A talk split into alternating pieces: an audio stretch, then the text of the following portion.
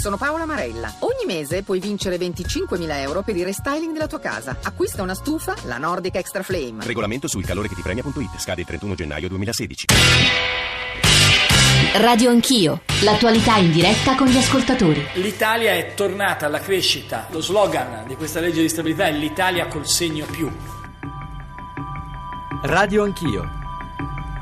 Quest'anno, ed è io credo una caratteristica, una cifra identitaria di questo governo, non soltanto le tasse non aumentano ma vanno giù. Non vuole le regole europee, lo dica. Voglio fare due punti di PIL in deficit, non rispettare six pack e fiscal compact. Lo dica, basta con l'austerità, eh, sia il deficit spending. Non ha avuto questo coraggio. Fa una legge di stabilità però contro le regole europee senza dirlo, ma non funziona così perché va dritto in procedura di infrazione. Via le tasse sulla prima casa, dopo gli 80 euro e l'IRAP un altro segno di fiducia per gli italiani. Italia col segno più. Io sono d'accordo sull'abolizione, ma la cosa divertente è che Renzi e Padoan trovano una soluzione a un problema che hanno creato loro. Immorale regalare migliaia di euro a qualcuno che ha un attico in piazza Navona e avere eh, milioni di famiglie che non ricevono nulla, perché con i 600 milioni dati dal governo si aggredisce uno strato molto circoscritto di quelli che avrebbero bisogno. Padoan non ha trovato i soldi per eh, coprire le sterili sparate propagandistiche di Renzi. È sparito il taglio delle tasse per le imprese ed è sparito il testo della manovra.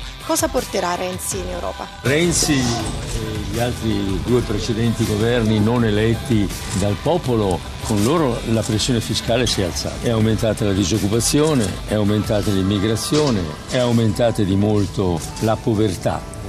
Questa è la realtà. Quando si dice giustamente che si sta scrivendo il 53 bis, un nuovo articolo della Costituzione che mette in discussione il principio della progressività fiscale, forse non si può votare una manovra che è contro la Costituzione. Eh, vorrei semplicemente ricordare che questa manovra, che porta un notevole abbattimento delle tasse eh, su tutto il campo, diciamo,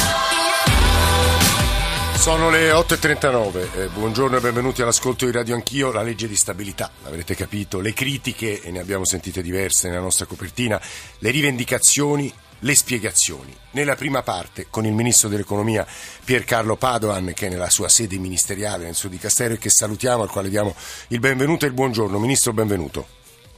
Buongiorno a voi. Allora io vorrei partire prima con i nostri riferimenti eh, perché il dialogo con gli ascoltatori e le cose che già ci hanno scritto insomma riempirebbero quattro ore di trasmissione ma insomma eh, ricordo il 335 699 2949 per i vostri sms 335 699 2639 per i vostri whatsapp anche i whatsapp audio che sono particolarmente benvenuti perché rapidi e incisivi se riuscite sotto al minuto con una firma in testa o in coda. Radio anch'io chiocciolarai.it per i messaggi di posta elettronica e l'account su Twitter che è Radio Anch'io. Ministro, anzitutto una legge, un testo da definire. Stamane lei lo sa, avrà visto i giornali prima eh, di me. Chi l'ha vista è uno dei titoli che c'è. Anche un giornale moderato, diciamo come avvenire, dice è grave, in fondo noi dobbiamo poterla leggere questa legge. Lo dico anche perché qui accanto a me mi ha appena raggiunto il vice direttore del Foglio, Marco Valerio Loprete, che quel testo sul sito stamattina lo pubblica, giusto Loprete? Sì. Ministro, quando potremo leggerlo? Quando potrà leggere il Paese, ma soprattutto il Parlamento? Il testo sarà inviato al Presidente della Repubblica, è stato inviato al Presidente della Repubblica e poi al Parlamento, quindi è una questione di ore. Mm, è stato inviato al Presidente della Repubblica, quindi. Ministro ci sente? Sì, sì, sì. sì, ah, quindi è stato inviato al Presidente della Repubblica. sarà inviato in queste ore al Presidente della Repubblica nella sua versione definitiva. E oggi arriverà in Senato. Oggi arriverà al Parlamento, sì. Ministro, c'è eh, direi la cifra, lei ha sentito anche la, la, sua stessa voce nella nostra copertina, la cifra che ieri sera lo stesso Presidente del Consiglio ha ribadito e sulla quale ha molto insistito, è la riduzione delle tasse. Mi pare sia questo il punto sul quale sia lei sia il Presidente del Consiglio insistiate molto. Lei avrà forse letto stamattina l'editoriale di due suoi colleghi, lo dico per gli ascoltatori, ma per Carlo Padovan è un economista, cioè Alesina e Giavazzi, che si chiedono se sia sia una manovra espansiva o restrittiva e in ultima analisi il loro giudizio eh, sta qui nelle righe che, che le leggo. Eh, siamo lontani da quei 20 miliardi di minori tasse perché in realtà la maggior parte proviene dalla cancellazione degli aumenti eh, dell'IVA e i cittadini eh, difficile che si ricordino che l'IVA sarebbe aumentata se noi non avessimo messo in atto una serie di passi, quindi ciò che rimane sono tagli netti di tasse per 2,4 miliardi e tagli netti di spesa per 4,6. Insomma, dicono loro, è una finanziaria leggermente restrittiva e non espansiva. Non so se lei Insomma, no, ovviamente non condividerà questo giudizio, però è interessante che lo scrivano due economisti liberali come Alesina e Giavazzi.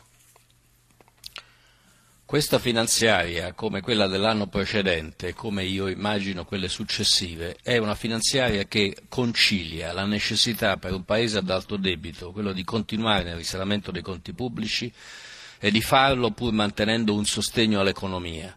Il segno espansivo o meno di una manovra dipende sicuramente dalle grandezze aggregate e in questo caso il debito scende dall'anno prossimo e l'indebitamento, cioè il deficit, continua a scendere, quindi il consolidamento continua, in un contesto di crescita, ma dipende anche dalla composizione della manovra e la composizione della manovra è una composizione fortemente orientata al sostegno fiscale, cioè al taglio delle tasse, sia delle famiglie che delle imprese. Questo era vera, era vera con, la fine, con la stabilità del 2015, cioè dell'anno scorso, e continuerà ad essere così perché questo è il programma pluriennale eh, del governo. Quanto a che cosa eh, gli, eh, i cittadini si ricordino, cioè la questione delle aspettative, per usare un termine un po' più tecnico, Beh, questo è uno dei capisaldi dell'analisi eh, moderna della finanza pubblica e quindi sono convinto che i miei eh, illustrissimi colleghi lo sanno bene. Eh, gli, eh, le, le famiglie e le imprese si chiedono eh, che cosa fa complessivamente un governo nel suo arco di, eh, di, appunto, di ufficio di, di, governo e quello che il governo sta facendo è coerente eh, e sarà coerente nel medio periodo, negli anni successivi. Quindi il mio giudizio è che eh, questo darà un segno sia eh, nel valore facciale, come si dice, cioè di quanto calano le tasse, e le tasse calano, sia ben chiaro che le tasse calano, ma anche nel segnale, nel dire che questo governo vuole finalmente ridurre in modo permanente le tasse. Su questo punto devo dire che, Ministro, che gli ascoltatori insistono molto sul tema della casa. C'è una preoccupazione che circola stamane sui giornali e tra le organizzazioni che si occupano di immobili che riguarda le seconde case. La preoccupazione, lei lo sa meglio di noi, è una presunta mazzata sulle seconde case, se si potrà eh, alzare o imporre lo 0,8 per mille sull'IMO sulle seconde case e la Tasi fino al 10,6. C'è questa grande preoccupazione che poi eh, 3 miliardi e 6 costa l'abolizione della tassazione sugli immobili sulla prima casa, ma poi rientri dalla finestra un aumento per le seconde. C'è questo rischio, Ministro? Allora, eh noi stiamo tagliando la tasi sulla prima casa con l'eccezione delle cosiddette ville castelli e stiamo restituendo, restituiremo ai comuni il gettito che derivava da queste cose e i comuni non alzeranno le tasse. Questo mi sembra un messaggio molto chiaro. E, è, e, ieri sera, lo ricordo agli ascoltatori, il Presidente del Consiglio ha detto che imporrà, imporrete, Ministro Padoan, un blocco alle addizionali degli enti locali del, nel 2016, giusto? Sì. Altro punto sul quale ha insistito molto il Presidente del Consiglio ieri sera, il contante e il tetto sul contante. È un, un, tema sul quale lei si è già pronunciato in un forum con il Sole 24 Ore. Lei in passato aveva detto che il tetto al contante a 1000 euro eh, le sembrava una misura eh, buona anche per combattere l'evasione fiscale. Ha detto di aver cambiato idea su quei 3.000 euro. Renzi è disposto a mettere addirittura la fiducia. Eh, dunque, innanzitutto mi faccia dire una cosa, eh, quello che io penso è che eh, se il problema è come deve essere la lotta all'evasione, le misure efficaci per la lotta all'evasione sono altre e sono quelle che il governo sta prendendo da tempo e che vanno sotto il nome di cooperative compliance di eh, accordo diciamo, volontario, di rapporto volontario e amichevole tra contribuenti e amministrazione fiscale. Questo sta già dando dei risultati importanti in termini di recupero della lotta all'evasione. Poi ci sono misure specifiche come la uh, voluntary disclosure, cioè l'accertamento volontario, che sta contribuendo a far riportare dall'estero una ingente quantità di capitali portati illegalmente. Quindi il clima tra contribuenti, tra cittadini e amministrazione sta cambiando in modo decisamente positivo sia in termini di metodo che in termini di sostanza. Quindi questa è la vera questione. Francamente trovo che il dibattito dedicato a una eh, questione, cioè l'ammontare di limiti al contante, sia veramente eccessivo, sia occuparsi, come si dice, del singolo albero e non della e non della foresta. E non dimentichiamoci di una cosa, che molti paesi avanzati, compresa la Germania, non hanno limiti al contante ed hanno un tasso di evasione eh, molto basso, quindi non c'è correlazione che io veda visto che stiamo parlando di numeri e analisi sì. economiche, tra questo limite al contante e il comportamento dei sistemi. Francamente è un dibattito che eh, lascia quasi il tempo che trovo. Mm, mm, anche se leggevo, Ministro, che questi strumenti altri ai quali voi fate riferimento funzionerebbero meglio, sono dei dati numerici, scientifici che ho letto sui giornali in questi giorni, ma possono essere ovviamente sbagliati, meglio col tetto basso. Ma guardi, eh, quando tornerò a dedicarmi all'analisi economica in modo continuativo, eh, forse sarà un tema su cui mi dovrò esercitare. Adesso voglio vedere evidenza specifica su questo. Mm. Marco Valerio Loprete, lo dicevo, vice direttore del Foglio qui accanto a me, manovra espansiva, restrittiva, che una domanda per il Ministro Padova. Ah, una domanda, buongiorno Ministro. Uh, una buongiorno. sicuramente cosa ci siamo persi per strada della spending review? Com'è che siamo passati da 10 a 5 miliardi circa di tagli alla spesa pubblica? Questa non è una richiesta solo contabile, ma anche perché ovviamente chi dice che questa manovra si addossa un po' sulle spalle delle nuove generazioni, delle future generazioni, dice è anche dovuto al fatto che non abbiamo abbastanza tagliato la spesa. Ci può fare un esempio di cosa si è preferito rinviare al prossimo anno o tra due anni? Sì, sì, però visto che lei in realtà mi ha fatto due domande, mi permetta di rispondere alla seconda, cioè quello che questa manovra lascerebbe alle generazioni future un carico crescente. Questo è, so, è un punto generale molto importante. Questo non è vero per due ragioni. Primo perché eh, noi stiamo riducendo il peso fiscale nel lungo termine, stiamo sostenendo la crescita e questo favorisce noi ma favorisce le giovani generazioni. Punto primo. Punto secondo, stiamo facendo abbattere il debito. Punto terzo, manteniamo nei suoi pilastri fondamentali il sistema pensionistico. Quindi questa uh, manovra è anche fortemente orientata alle generazioni future. Riguardo alla spending review, quello che è stato deciso di non utilizzare tra le possibili opzioni è eh, quello che va sotto il nome di spese fiscali o tax expenditure, cioè le agevolazioni fiscali eh, che potrebbero fornire spazi di intervento. Perché è stato deciso? Perché, eh, parliamoci chiaro, operare sulle spese fiscali significa aumentare le tasse e questo va contro la filosofia del governo, ci saranno nei prossimi anni spazi per utilizzare anche questi margini di manovra. Nel frattempo noto che, visto che la spending review è già iniziata con la, eh, con la legge precedente, è chiaro che più si va avanti, più bisogna entrare nei dettagli ed è quello che abbiamo fatto vedendo spese a livello molto specifico in modo tale che eh, ci si allontanasse sempre di più dal rischio che alcuni evocano di cosiddetti tagli lineari e si entrasse nel merito delle singole decisioni di spesa.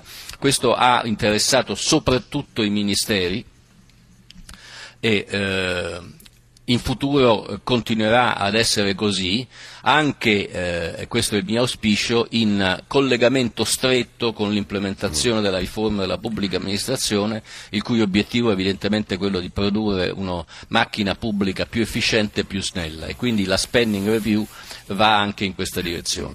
Ministro, circola in queste ore una parola la cui assenza viene lamentata da pezzi del Paese, pezzi del, del mondo politico, cioè la parola progressività in questa manovra. Lo dico perché Valeria Volati ha intervistato Roberto Speranza, l'ex capogruppo del Partito eh, Democratico, che su questi temi insiste e credo sia interessante eh, sentire le sue parole e poi le riflessioni del Ministro Padoan.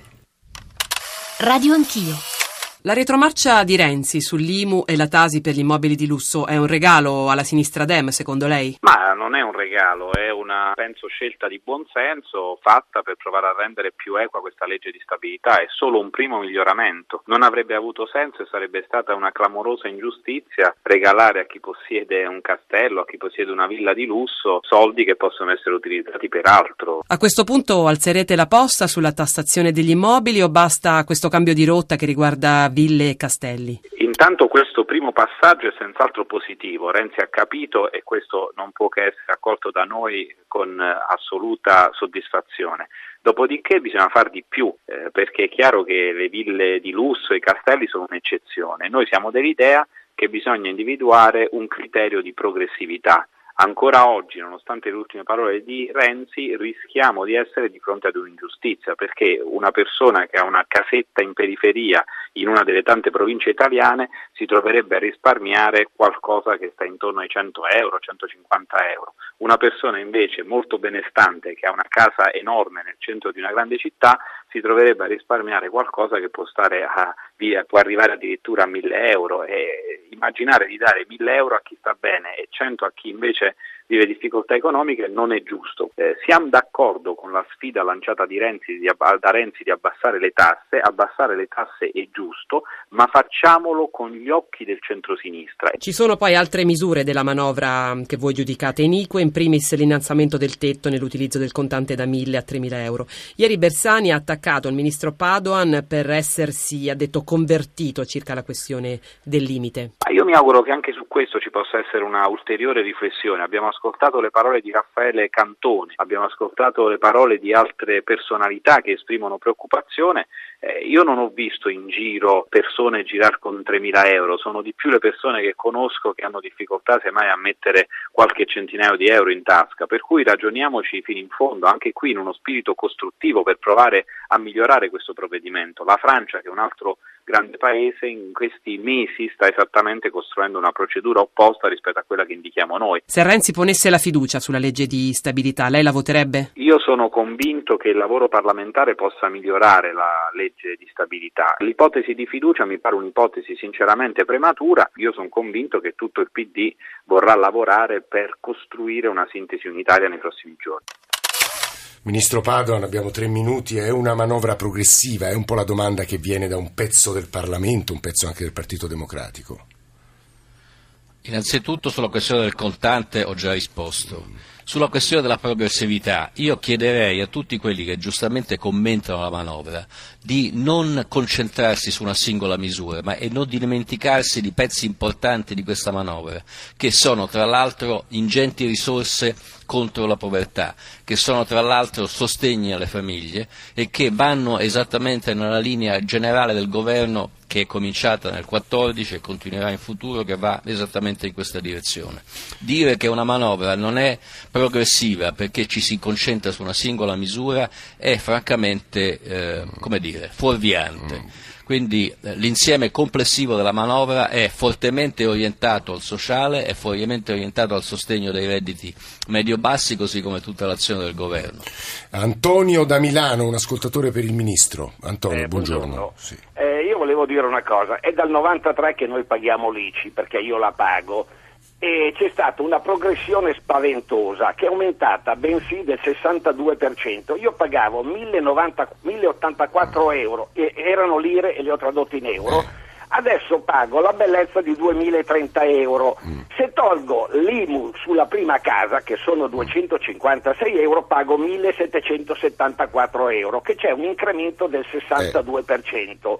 Io non vorrei che togliere poi anche l'IMU sulla prima casa, a parte che poi me l'hanno aumentata sulle Vabbè. pertinenze. E quindi mi sembra fare un po' il gioco delle tre tavolette, mi tolgo da una parte e te la metto dall'altra. Mm, ma non credo in questo caso, gli ascoltatori mi stanno strillando Ministro perché sulla seconda casa al Tasio 10,6 non l'ho incalzata e non ha risposto. Ministro, se ci riesce abbiamo un minuto. Ma eh, le tasse sulla casa scendono poi cosa succede eh, alle persone che hanno molte case perché sono evidentemente eh, giustamente ricchi? Eh, questo, eh, le tasse continueranno ad esserci, questo tra l'altro dimostra come ci sia una progressività nella legge. Paolo da Genova, pochi secondi, ci provi? Sì, sì io um, questo impegno diciamo, del, sul sociale mi è rimasto un po', oh, sono rimasto basito diciamo, dall'incentivazione al gioco d'azzardo, che non mi sembra che sia andare verso i redditi bassi e, e, e chiaramente Guardi Paolo, sarò brutale con lei e mi scuso, eh, ma chiediamo al Ministro che cosa accade sul gioco d'azzardo, polemica vivacissima anche su avvenire, lo sa Ministro, se riesce anche qui lapidariamente. Sul gioco d'azzardo non c'è un'incentivazione, c'è una razionalizzazione e un contenimento. Piercarlo Padoan, anche grazie per la concisione delle sue risposte in questa prima mezz'ora a spiegare alcuni degli aspetti di una manovra finanziaria il cui testo vedremo nelle prossime ore e sul quale continueremo a ragionare con le parti sociali, con i politici, con il segretario generale della CISL, con Marco Valerio Loprete che è qui in studio con noi. Giornale Radio, ci risentiamo tra pochissimo.